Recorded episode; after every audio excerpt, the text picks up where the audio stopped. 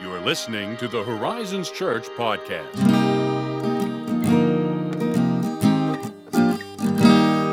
Hey, it's me. We're back. I'm Josiah, the pastor, one of them at Horizons Church. Today, guess who's back on the podcast again? It's my dad. You know, you you guys never asked me to do this. Hey. I did it once, like twelve years ago, Wow. and then that's I, I never got an invite. I thought I must have blown that one. I don't even think podcasts have been around for 12 years. sure, they have. If you say so. what was the last one I did? We did one on vision, personal oh, vision. Oh, yeah, your that last was pretty boring. I mean, I found it helpful and instructive Yeah. myself. It's well well received It was boring. folks. That's I That's mean, why they didn't ask me back. if you say so. That's what you say. I do say.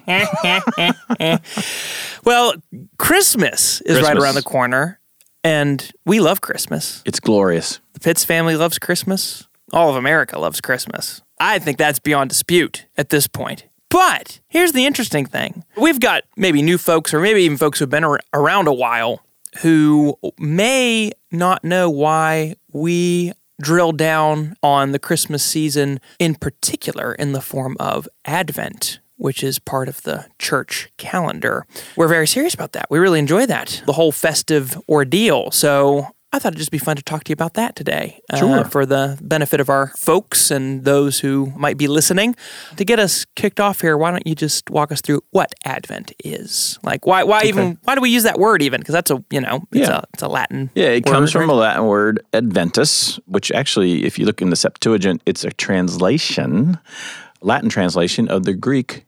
I know you're very fond of the Greek language. Uh, the sacred text. Parousia, which means second coming. It's it really is talking about the second coming, parousia, the Greek word.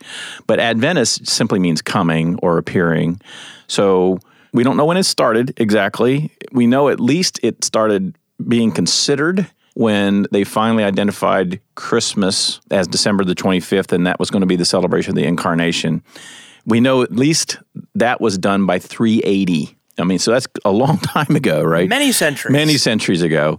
And uh, I think it was this Council of Saragossa. I'm not sure I'm saying that right, but it was in 380 that we first saw Christians talking about celebrating the incarnation around December the 25th. And uh, then, right on the heels of that, Christians started feeling like they needed to prepare themselves for the celebration of the Nativity and the celebration of the Incarnation. And uh, we got Advent. Now, nobody knows for sure exactly the day it started or when it started, but we know that by the fifth century, Christians were in full regalia, you know, celebrating, preparing themselves, and using the month of December to prepare themselves to celebrate the coming of Christ, not just the first coming of Christ in the incarnation, but the second coming of Christ when he comes back to judge the world and rule and reign. Ah, yes. So they're taking that opportunity to say, let's slow down and let's really consider what it means that God was among us, Emmanuel, right? Right. This Emmanuel, God with us, that he came down, was born of a virgin, this wonderful mystery. Let's slow down and consider that more deeply and also take time to think about what it'll look like when he comes back. Again. Yes. So it's kind of this opportunity to slow down and consider all Right. that. Yeah. You know, the early centuries, um, when I'm talking early centuries, when we have writings about Advent, like around the 12th century, you would see that Christians actually spent more time at the beginning of December focusing on the second coming of Christ, preparing themselves for the second coming of Christ, anticipating the second coming of Christ. And in the last two weeks of December, they would spend more time talking about the incarnation. So we don't do that as much in the 21st Right. century. I'm not sure when that kind of faded out. You know, at our church, we spend that last weekend in December talking about the second coming of Christ. Traditionally, that's when we spend our, our message on the second coming. But as early as the 12th century, they were spending a lot more time talking about the second coming. That is interesting. That little flip. Actually, I did not know that. I learned something new just now. I love to about educate you. Just as it was in the old days when I was homeschooled. so, I do think it's very interesting that we're typically a non-liturgical church, quote unquote. Mm-hmm. You know, we're we have a liturgy because a liturgy is just basically an order of service. You know, it's the work of the people, but we don't do the typical. You know, the liturgies. We're not observing the church calendar necessarily throughout the year actively in our sermons, but we do take the celebration of Advent very seriously as a church. How did you come across Advent personally? Because you had a very kind of mixed background when it came up to your religious, you know, upbringing, so to speak, right? I mean, what did you say this past weekend? You're a Baptist Methacostal. Baptist you know, yeah. So you you were saved in a Baptist church, Correct. right? Attended there for a while, and then Yes. you were at a Pentecostal charismatic church for a while, right? And they're not very quote unquote liturgical. Liturgical. So how did you? We had liturgy, but we just didn't call it liturgy. Yeah, but right. uh, yeah, for me, it was a personal journey. I hated Christmas as an adult. I, I, Oh. I just, I am the worst Grinch you ever saw. Now, Josiah, you probably didn't notice that when you were a small boy because I tried to put on a happy face, you know, buy the gifts and do the thing. But I literally, it killed me. It killed my soul. I, it drained the life out of me. I, I just saw nothing but commercialism. I saw we we were just surrounded by commercialism and there was nothing spiritual about it. Right. And I hated it. It just sucked the life out of me. And I joined the Navy as a chaplain, as a reserve chaplain. And I started hanging around these pastors, ministers, chaplains from other denominations and they started talking about Advent and I just watched them. You know, I just Yeah. watched how they did things and I thought, you know, they don't look lifeless. the whole month of December, I was going around, you know, wowsy, wowsy, woo woo, you know, sucking on my thumb and bemoaning my station. And uh, I just said, whatever they're doing, I want to look into that. And I started looking into it and I thought, that's something we ought to be doing. Why shouldn't we be doing it? And it is a little bit different. Especially in 1998, I think was the first year we uh, observed it Right. as a church. It is a little different from churches that call themselves evangelical, for lack of a better word. It's a little bit different for us to push that. But I got to tell you, in the last 20 years, I've seen it blossom or expand. You know, there's all kinds of churches that are observing Advent that aren't traditionally liturgical now. Yeah, I think there's something inside of people that wants that sacredness that is buried, you know, inherently. I mean, not even buried. I mean, it is part of the Christmas story, but we've kind of buried it Right. underneath all of the trappings of a typical, you know, Mm-hmm. got to get the gifts and got to run, you know, to 27 different Christmas parties and got to bake all these cookies. We've kind of lost that. And I do think Advent does give us that back. You know, when uh, I started looking into the history of even the Christmas decorations, you know, the things that we put up on our house and we put up on our tree, even Yep. the tree itself, I started studying why did Christians start this? Why did they start observing this particular gift or this particular decoration or this particular ornament? And I thought, there's meaning behind that. I mean, there's meaning behind all of that. Right. And it rescued Yeah. for lack of a better word. Personally, it rescued Christmas for me. Mm-hmm. And now, as you well know, I mean, Advent, December is my favorite time of the year, bar none. It is my favorite month of the year, not just because of what our church does, but because our family, we have family devotions around the Advent candle. And uh, I love the whole process from the time we put up the tree, which is going up this week, you know, from that time until we take down the tree, you know, usually around the first week of January. Man, I just, I love it. And Advent did that for me. Yeah, yeah, that is awesome. I'm curious because personally, I don't have a lot of memories of this because you said our first Advent was in 1998. I'd have been five when that happened. So I don't have a lot of memories of when we first began it. It feels like it's always been part of our Christmas celebrations. I'm curious to hear how it went over when you first brought it into Horizons mm-hmm. and what it looked like implementing. Because now, I mean, it feels to me anyway, it feels really natural. Just like, oh, of course, like we're gonna do Advent and it's gonna be beautiful Right. and amazing. I'm curious because I'm sure there are a lot of folks that, again, you know, maybe they're new to this or maybe they just haven't ever considered it before and they're thinking, man, this may be a big change for a few of them Right. to incorporate in their own family life or in their communities. What did that look like when you were first, you know, making this move? Well, I knew I knew there would be some question marks, you know, and our church was very small back then. I think we that year, as 1998, we average attendance was 118 that mm. year. So a much different church Yeah. than then. We were still meeting at the Seventh Day Baptist Church. We were still renting that place. We had two services going on, but I knew that there were going to be some question marks there Yeah. because most of us that attended that church were either brand new Christians or Baptist Methodicostals, Yeah. you know, who had a different background. But Baptists don't traditionally observe Advent. Pentecostals don't observe Advent. Methodists usually do. Right. But the folks who came out of those backgrounds were going to ask questions. So I started at ground zero. I Yeah. started telling the story I just told you that personally I hated Christmas. I went through the motions of it, but Yep. it sucked the life out of me. Told that story.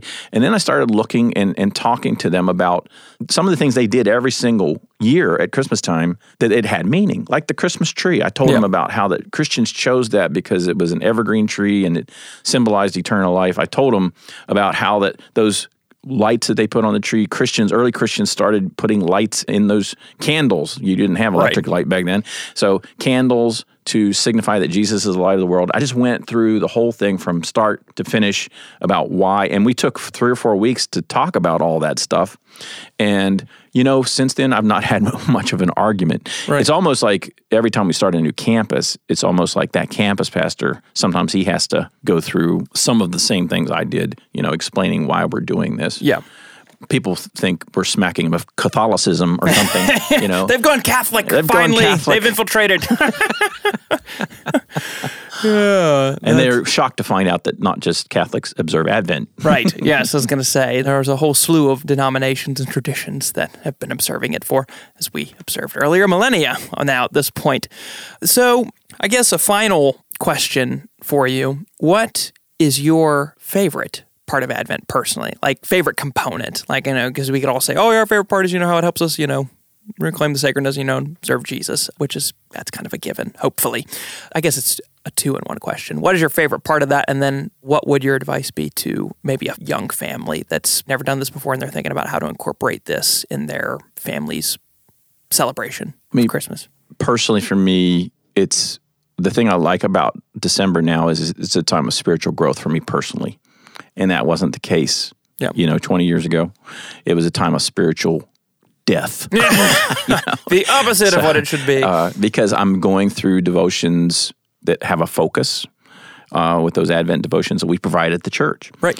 I love doing our family devotions that we usually do traditionally in our home on Sunday evening, where we sit around the Advent candle or the Advent wreath and we light the candles and we read the scriptures together and we pray together. We sing Christmas carols together and we supply families that. If you're listening and you don't go to Horizons, we supply a devotional for families to be able to do that at home.